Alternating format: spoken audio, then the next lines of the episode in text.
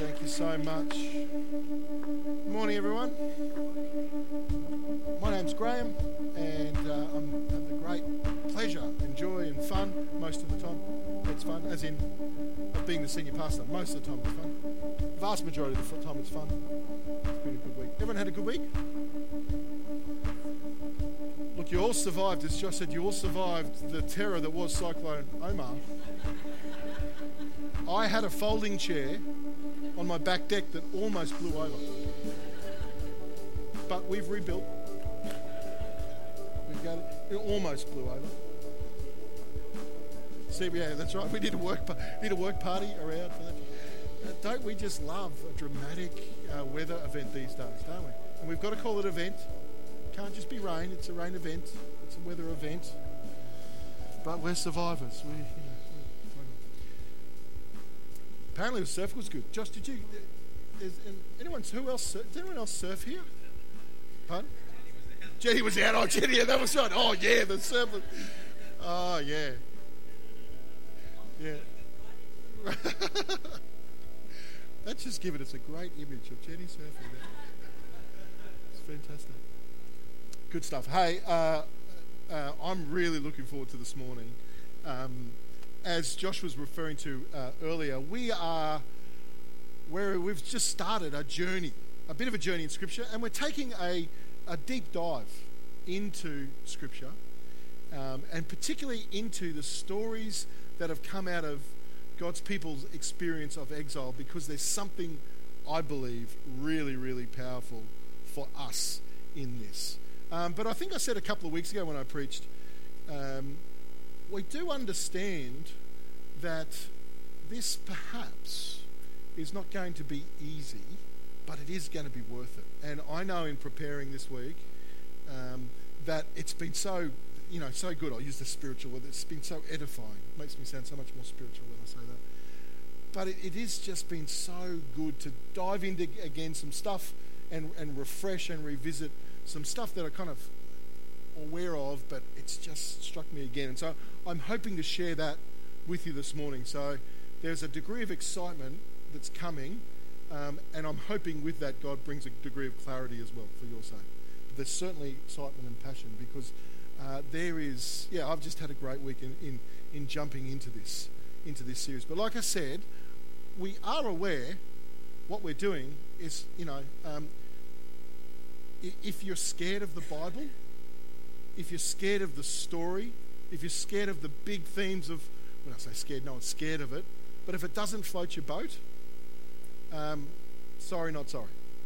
Because that's what we're doing. There is something here when we go deep into what we're doing that makes, uh, that, that comes out of us. And so, that, comes, that can come out of us. So, the very important question, well, let me start. Jeremiah 29, a couple of weeks ago, I said, as we started this journey, Jeremiah 29, we feel like is a, it's like a bit of a touchstone, a bit of a banner, or a place where we launch off from, um, because it's got it's it's got some uh, it's written specifically to God's people in exile. The first time it was written, Jeremiah was a prophet who lived quite a long way before God's people actually went into exile. So, God's people, the Hebrews, descendants of Abraham, Isaac, Jacob, the 12 tribes, ringing any bell here? The 12, tri- uh, 12 tribes who then, remember the story of Joseph, find themselves in Egypt. All of the 12 tribes, the family of God, find themselves in Egypt in slavery. That wasn't God's plan A. So God sends Moses, delivers them out of Egypt, and actually, in the journey through the wilderness, forms them into more than just 12 tribes and a big family, but a nation and very, you know, all of the, the stories that you may have heard in Sunday school or heard preached about um, in the desert, the Ten Commandments, um, kind of setting up the tabernacle. It was all about God forming them into a nation with Him at the center, saying, "My this this is how this is how well, this is what is best for you. This is my vision for you. I'm taking you to a promised land, taking you out of slavery, out of entrapment. That's not my plan. If ever you find yourself where you are feel enslaved to something that you can't get out of it, have confidence that God will have a plan to take you out of it because that's not his plan. He also has a place not only to take you out of slavery but into a promised land. And so he's taking them to a promised land. There's a place that is like flourishing in, in the biblical language, language, a land flowing with milk and honey. So he takes them there. In the middle of that, he forms them into a people and says, This is the way we're going to relate to each other. And actually, just about everything he does in terms of forming their practices um, and worship is about putting God at the center. Look, if God's at the center of all you do, there's actually a great freedom in that. There's a great joy. He's not very prescriptive. They get to the promised land. He says, Off you go. Enjoy. Just remember to keep me at the center.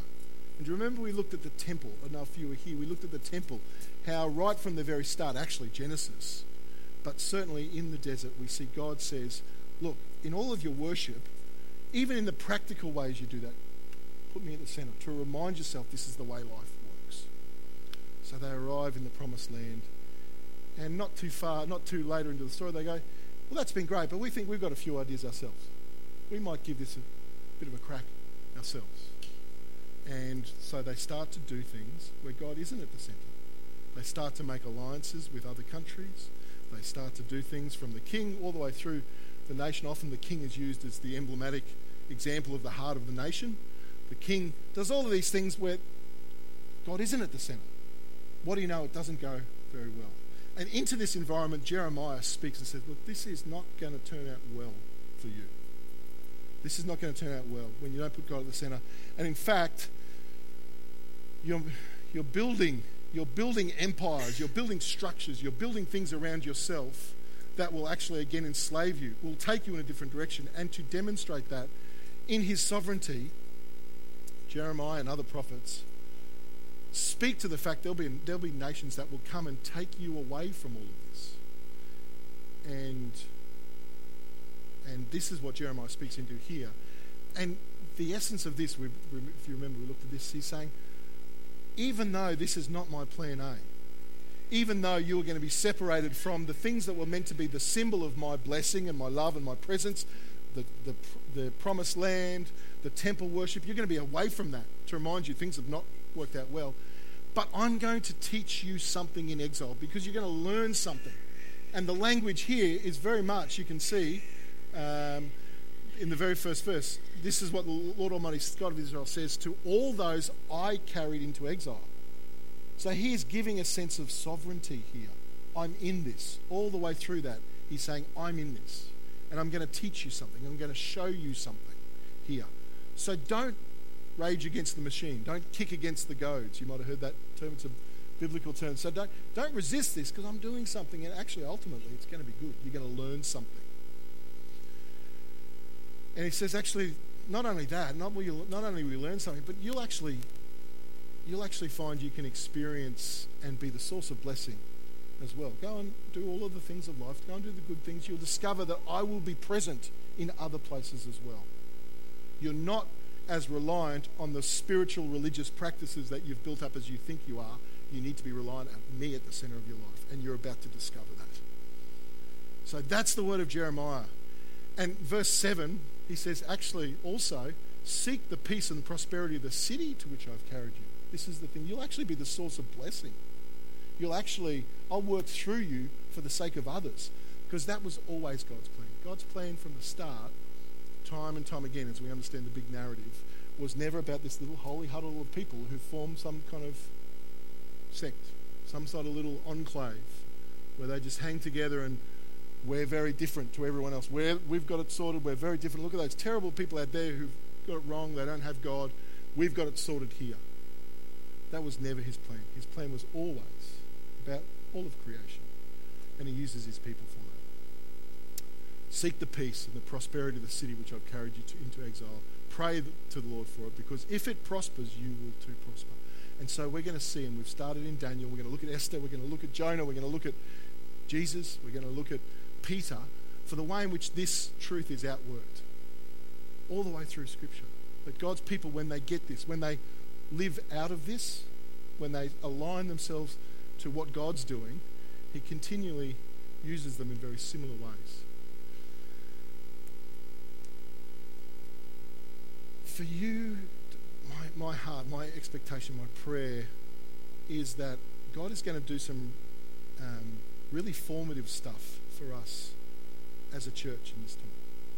We're going to hear, this is what, when you hear the word of the Lord together, and when go, people kind of go yes and amen together, it shapes us. Oh, like we, we all agree that was for us.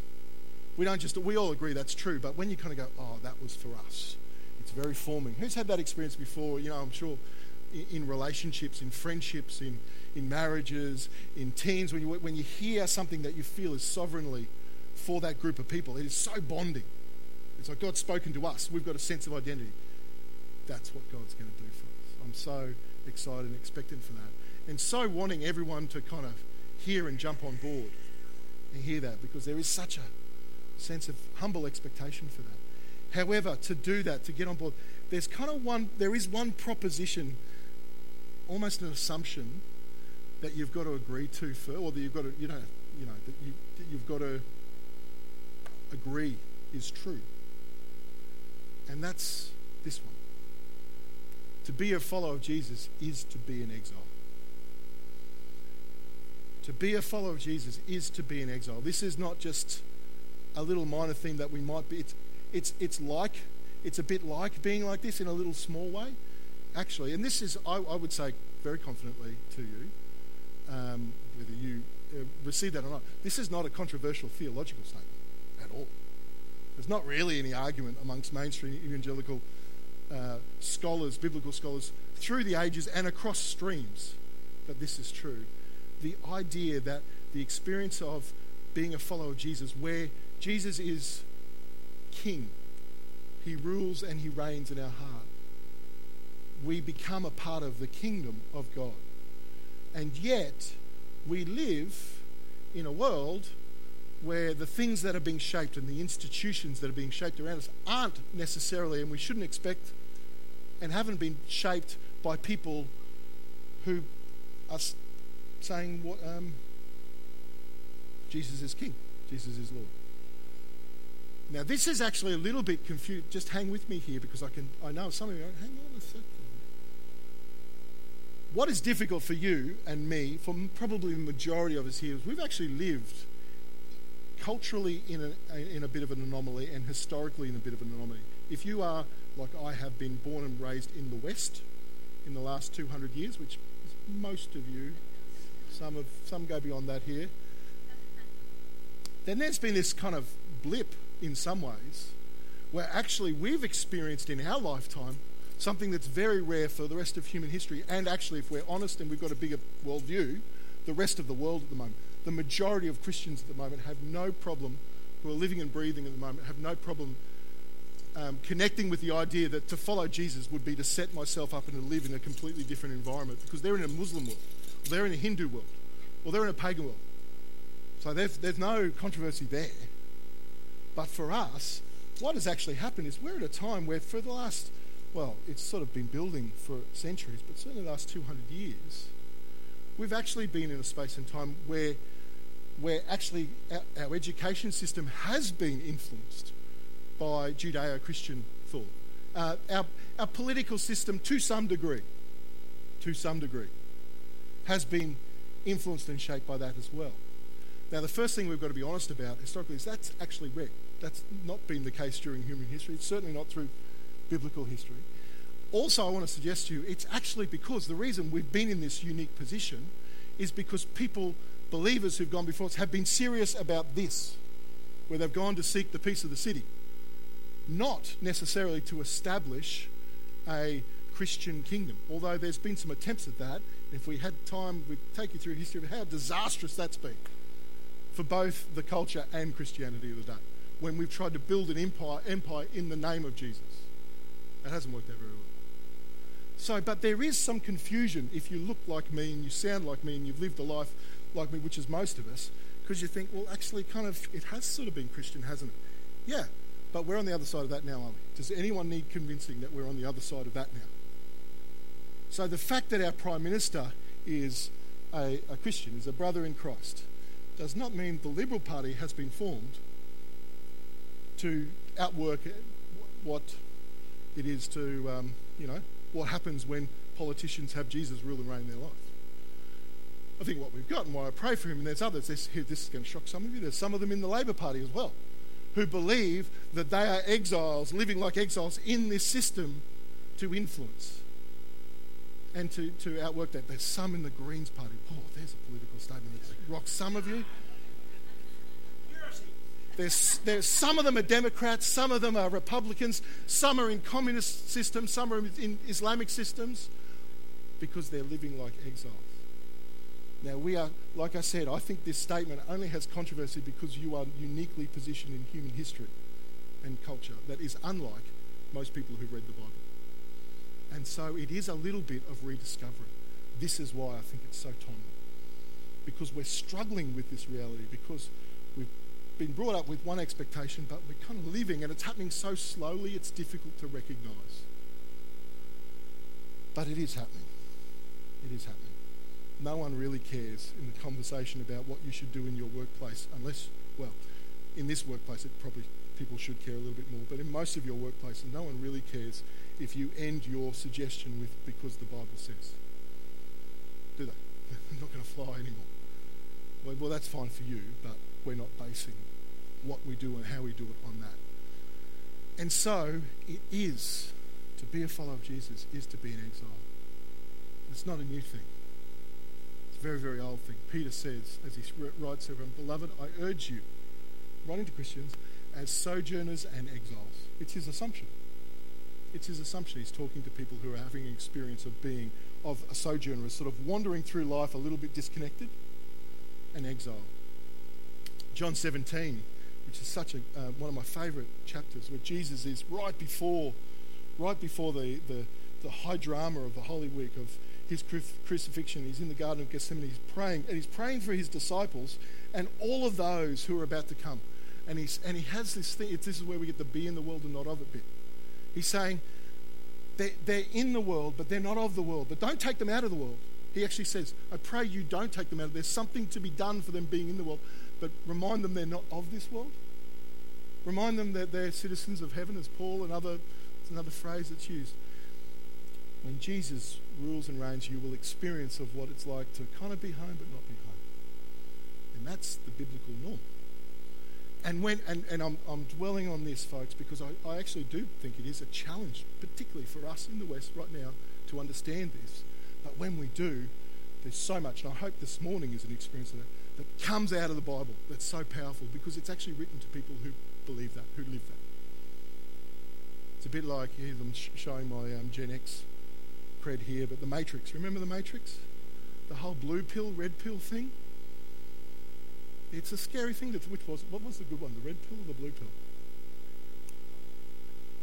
The red pill. When you accept the red pill, you know, like you can either see the world as it really is, which is a bit scary and it might not be great, but it's true, and there's a way through this, or you can just continue to take the blue pill, the panacea, and ignore it. Well, I'm I'm offering a red pill. It's good though. It's like a jelly bean. Tastes great on the other side of it, but it is. There is a little bit of a this is the way the world is. And what, what opens your eyes, particularly in Scripture, we're going to see, is awesome. Okay. So one of the things we've also looked at, a little bit of, uh, little bit of work that we've done thus far, and this is from a guy who's got three first names as a name, and I always get them in the wrong order. It's like Christopher, there's a Smith in there, and there's a Daniel. It's either Christopher Smith, Daniel, Daniel, Christopher Smith, uh, Daniel. Danny. I call him Danny. Um, and he wrote a, a, theology of exile. I think it is Daniel Smith Christopher. He's done a lot of um, writing, and as Josh has been doing some preparation on our behalf for this, um, he talks about our posture towards the culture when we're in exile. And again, this is something we're going to see out of Scripture. This is not his idea. He's distilling this out of what we're going to see in Daniel, Esther, and other books as we move forward. So when you recognize that actually Jesus rules and reigns in my heart, so that means I've got these values. That's how I'm trying to build my life based on these values, successfully or otherwise. But actually surrounding me in my workplace, in my street, in my sporting club, in my city, people aren't concerned and aren't living from the same values that come from Jesus, Jesus ruling and reigning. So we've got an option now. We can either, he, he uses language, we can either rebel or revolt, sort of take a very militant stance. This is not right. And I am just resisting hardcore. And what his language here, because in some degree, rebelling, Jesus was a bit of a rebel, but what he points to here is the tempt. I reckon you can recognize this. I hope you can. To kind of again withdraw and saying, I'm right, you're wrong. Let me point to all the places where you're wrong when we become the moral police for our society. Let me do all of these things where you're wrong and it's and it want nothing to do with it, but we are right. And actually, my posture towards culture is to just point out really dogmatically, without any, you know, kind of winsomeness about it, without any love at times, just that is all wrong and this is right. That's kind of what he's talking about here the idea to completely resist, which is a natural tendency because it's sort of the flip side of not wanting to. The second bit is we can compromise. There's the other extreme.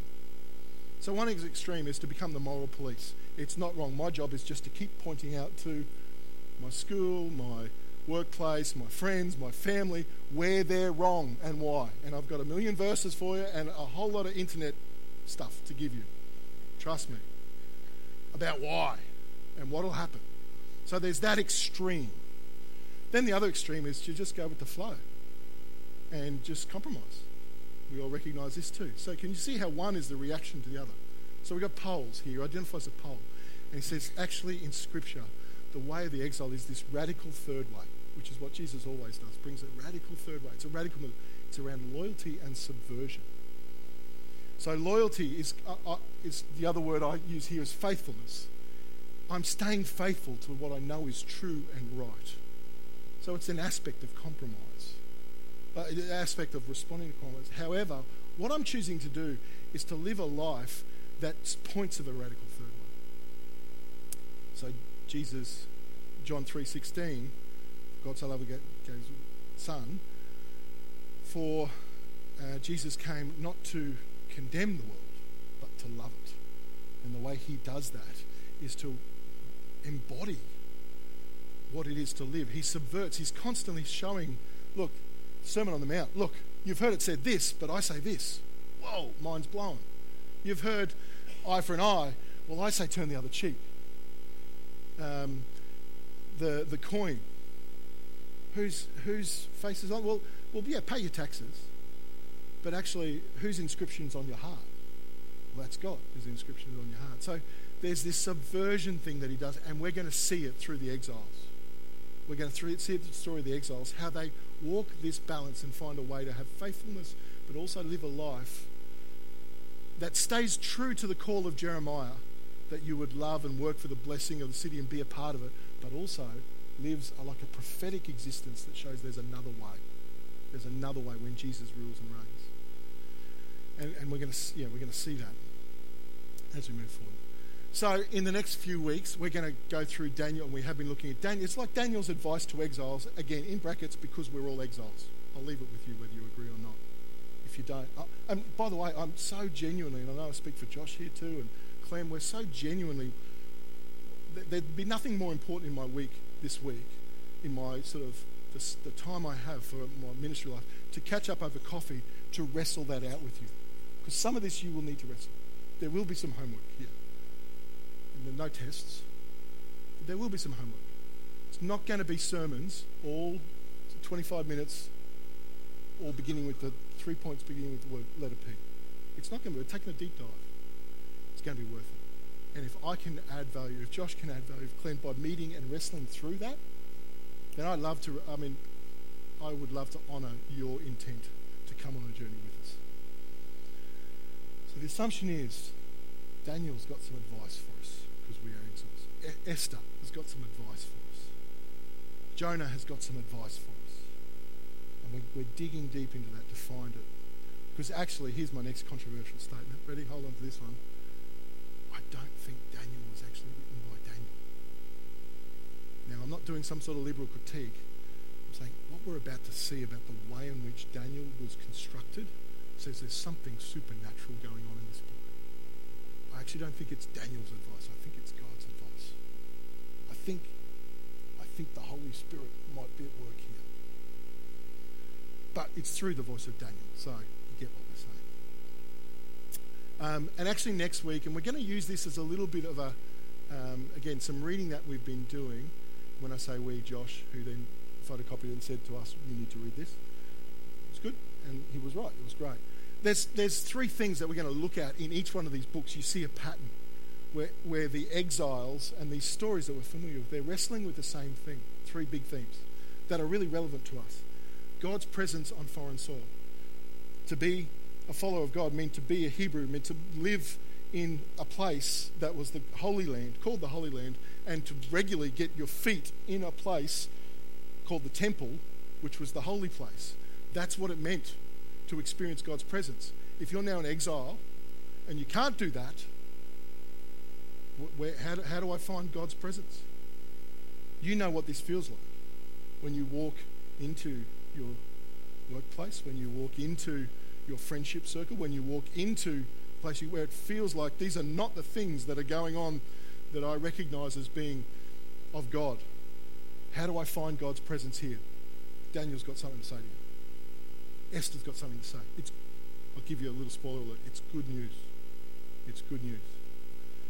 Embodied holiness.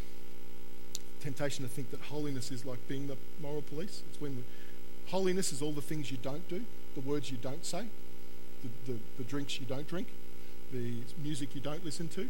If you get all those right, you're holy. Absolutely, there is a connection to our behavior and holiness. But the, the, the fullest idea of holiness is when we are set apart to be living, living a radically different, this prophetic, different way this subverting. So our lives speak to other people because we're saying, no, our lives are set apart and for God. We, we sang it before. Um, all I am is yours. That's a statement of holiness. All I am is yours. Now, to the degree in which we can live that out is holiness. And of course, should that touch your morality and your behavior? Well, if it's not, something's going wrong.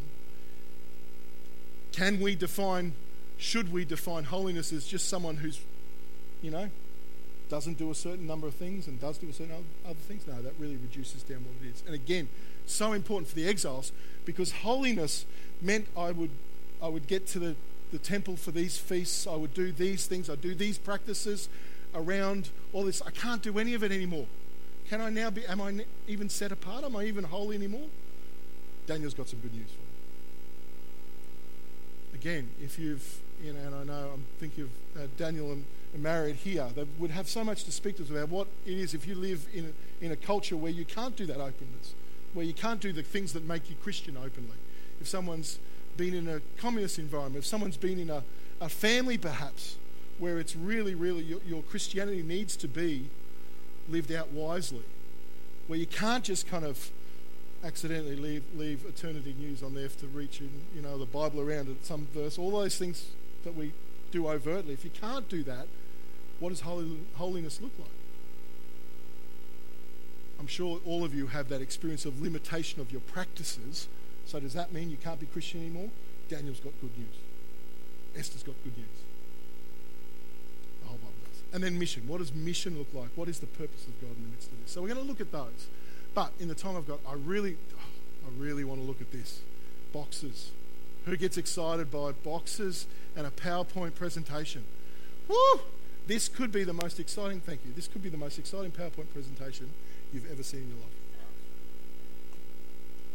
And, and I've done some good ones in my time. No, I, um, I again, it reminded me again as I was doing some, some study and preparation. And, and it really flows out of what Josh touched on, on some of this. And by the way, if you want to do some further studying, which I know after this you're going to want to, you, I, you won't be able to be held back. But um, do you remember a couple of weeks ago we showed that little clip from YouTube about exile and had the bird and, the, and talked about it actually answered the question why are we all exiles or not? It was done by the guys called the Bible Project. They've done some fantastic work and summaries to make it really approachable. So I'm even going to I'm going to like out summary the Bible Project. I'm going to summarize what they did a little more. But there's something in here about the way in which Daniel is written, the Spirit of God at work here, that tells us and speaks to us so powerfully that I'm hoping we reveal. And it's just really looking at the overview of Daniel and the structure of it. So, um, you can't quite, they're, they're, meant to be three different, can you, chapter 2, 7, chapter 3, 6, uh, 1, 3, and 6, they're meant to be slightly different colours. I don't know if it picks up. That's okay, you can see that. Cool. Okay, Now, um, Josh also mentioned this. Interestingly, really interesting, the original language, chapter 1, written in Hebrew, chapters 2 to 7 go to Aramaic. Aramaic's kind of related, similar to Hebrew, but it's kind of like the world, it, it's a bit more of a world language. So imagine when you are in watching a movie. I don't know if you've ever seen a movie where all of a sudden um, it goes to black and white. They use a, a cinematography. Uh, I can't even. A, they use a thing where it goes black and white. Or the other thing would be when the music really changes. Without you knowing, it's getting you to pay attention that something different's happened. That's kind of what's going on here. Something significant because then it goes back to Hebrew. Now, this is the Spirit. I'm convinced this is the Spirit of God at work to, to help us draw attention to the fact there's something going on. There's a change of scene that's really important here. It goes Hebrew, Aramaic, Hebrew. So, chapter one, we talked about this really brief. This is where we get the first of three stories that are the kind of the, the bits you remember of Daniel. There's three stories that are about young, um, uh, young Hebrews who make a stand in three different uh, contexts. So, chapter one is the one where they decide to go, and this must be God, vegetarian. Only under the, the unction of God could I imagine that you would do that. But they're making a stand because, and again, look at the way they subvert. They don't revolt. They don't kind of say, we're not, we're, no possible way. They actually go and they suggest. It's very winsome. They go and say, look, we, would you allow us to be vegetarian? And we think we'll prove to you that we can work as well as anyone. And so they make this stand. They do something with their life that subverts what's going on in their culture. And out of it, God's glorified. Because actually, out of that, they, are, they, they don't wither away as you, you know, clearly would. I think there is a cautionary tale about the need to eat meat in this because it's miraculous that they don't die. That's the point of the story. It's miraculous that they don't die. And because of that, God is glorified. And they actually now, they further, Jer- uh, they, they get more Jeremiah 27 in this. 27? 29? 29. Where they now gain greater favour and come and serve the king. So out of that, God is glorified. They subvert it by the way they live. There's two more stories, very, very similar. That's the first one. Then they're now fully in, um, in Babylon. They've been taken off exile. And chapter 2, we get a dream very quickly. So you might remember this.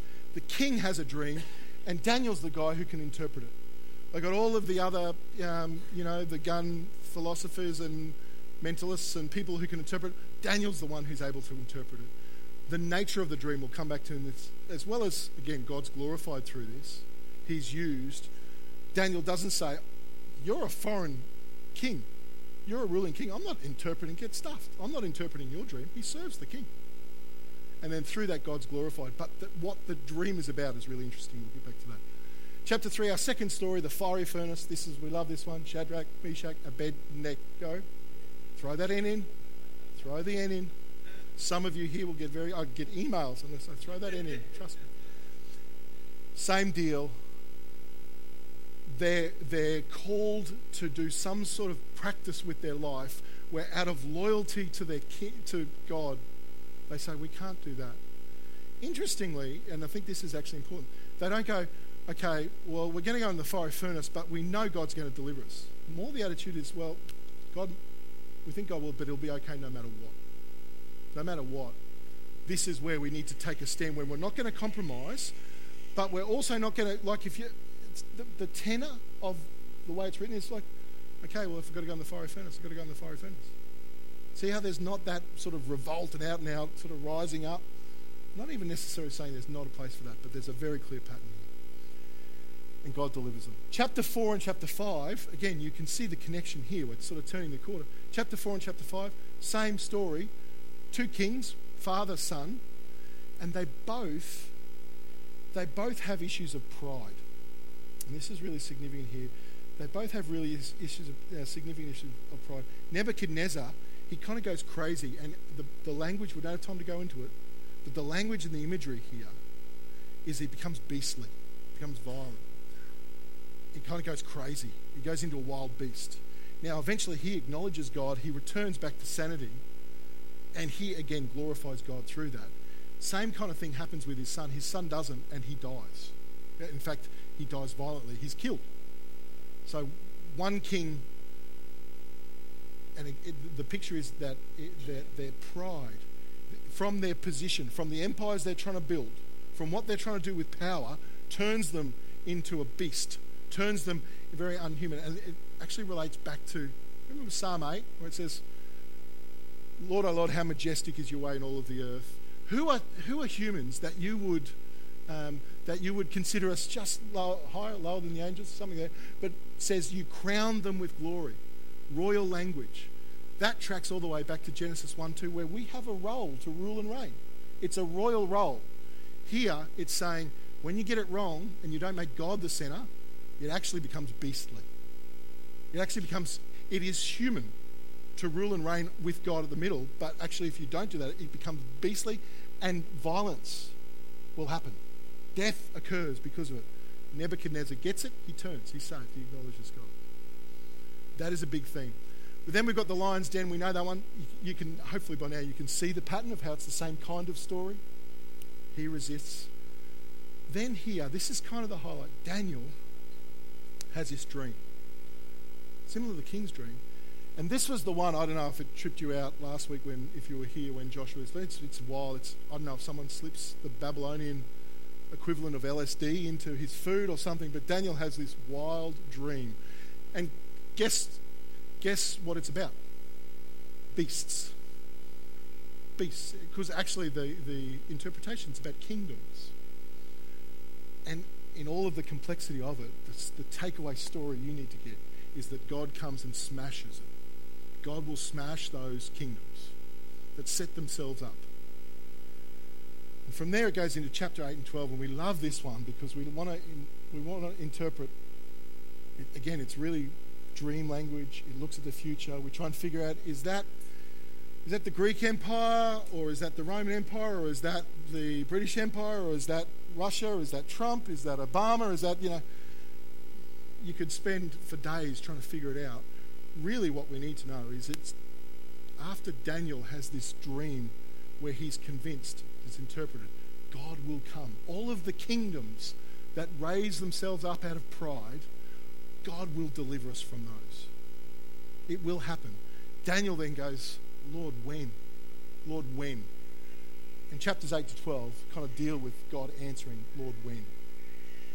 And again, the good news, I'll, I'll give you the cheat notes. Eventually. He will. He will. But here's the reason why I think, and many think, that it's so difficult to pin down what means what, because he's saying, I always will do this. So if you were living d- during the Babylonian Empire and you read Daniel and heard these stories, you'd go, Oh, I recognize that now. That means it's going to happen now. Because this is a source of encouragement for us. And this is where the Spirit of God works through this. It's now. And then if you were living through the Roman Empire, you would read this as a believer and say, oh, this is now. And if you're living through any age and any empire where you feel like something has been risen up and there's an empire that's been built in the image of not God but people, Daniel says to you, I will come. I will deliver you. Don't bow down. You can stand. And so in this, there's a pattern what this speaks to us. Humans and their empires become beastly when they're based on anything other than God. It will do violence to you. It'll become like a den of lions. It'll become like a fiery furnace. When things and empires are built up that are without God at the center, that's the pattern. Here's the thing. Well, let me tell you about the promise. I'll get the, the band to come up. God, through his people, here's the promise God, through his people, read chapter 1, read chapter 3, read chapter 6, will confront, subvert, and deliver his people from these beasts and re establish shalom. So that's true on this grand scale, things that are beyond your, at a political level or at a, um, if you're concerned about the direction of the education system or you're just concerned about the direction of politics, all these things that are kind of beyond your control, Daniel says to you, God will deliver. He's done it time and time again. It will not stand. It cannot stand. People will rise up. God will cause his people to rise up. But here's where the real power is this morning. Your career can be an empire. That if you put if you don't put God at the center of that, it'll become beastly. It'll consume you. It'll be like a fiery furnace. It'll do damage to you. Your desire for financial wealth can be an empire. It'll consume you. It'll be like a fiery furnace and it'll do damage to you.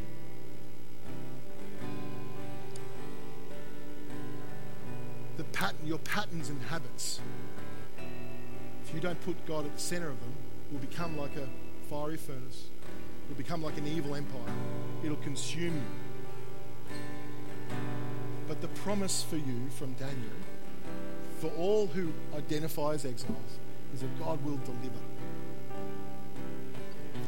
Actually, what God might do is send someone to you to show another way of living, to subvert the way in which you're living.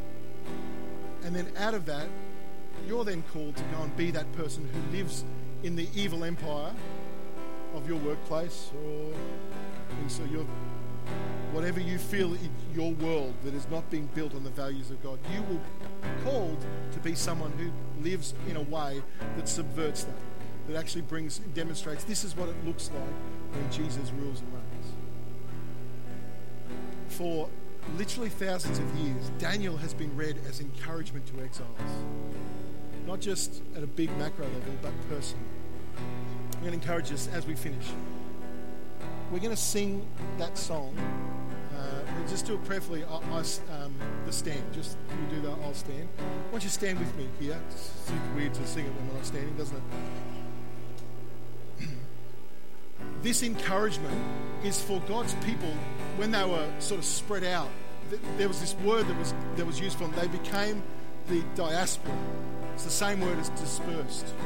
You know, I talked about the church is a place where we should be powerfully gathered because we've got to be powerfully dispersed. There was a great dispersion that happened at the beginning of Acts, where the church was born. Go out and live like exiles in this world. And God did something really powerful for that purpose, which was download the Holy Spirit. The Holy Spirit's been given to you so that you can live a life dispersed. You can, you can be encouraged. You know you're not going alone. So, right now, just as we finish, the last final two minutes as we wrap up here, I want you to think about what is the world that you're dispersed to. We're powerfully gathered this morning. This, Daniel's got good news for us. You've got the Holy Spirit. But now, as we leave, we're about to be dispersed. The Holy Spirit goes with you so that you can stand. What does it feel like? Where's the place where you feel like this is not God? This is not based on the values of God. Jesus is not Jesus is not king here. And actually, it could do damage to me. It feels like I could be consumed in this environment. It feels like I could be harmed. Picture that place, name that place, and know that the Spirit goes with you to cause you to stand. Your story as an exile is that you're able to stand in those places. Not just endure, but to stand and triumph, and God will be glorified. Let's just sing this as a benediction as we finish. I'll stand. Thanks, This was produced by Cornerstone Christian Resources. It is deemed copyright and may be used by permission. For further information about Cornerstone Christian Resources, please visit the Cornerstone website at www.homecommunityworld.com.au.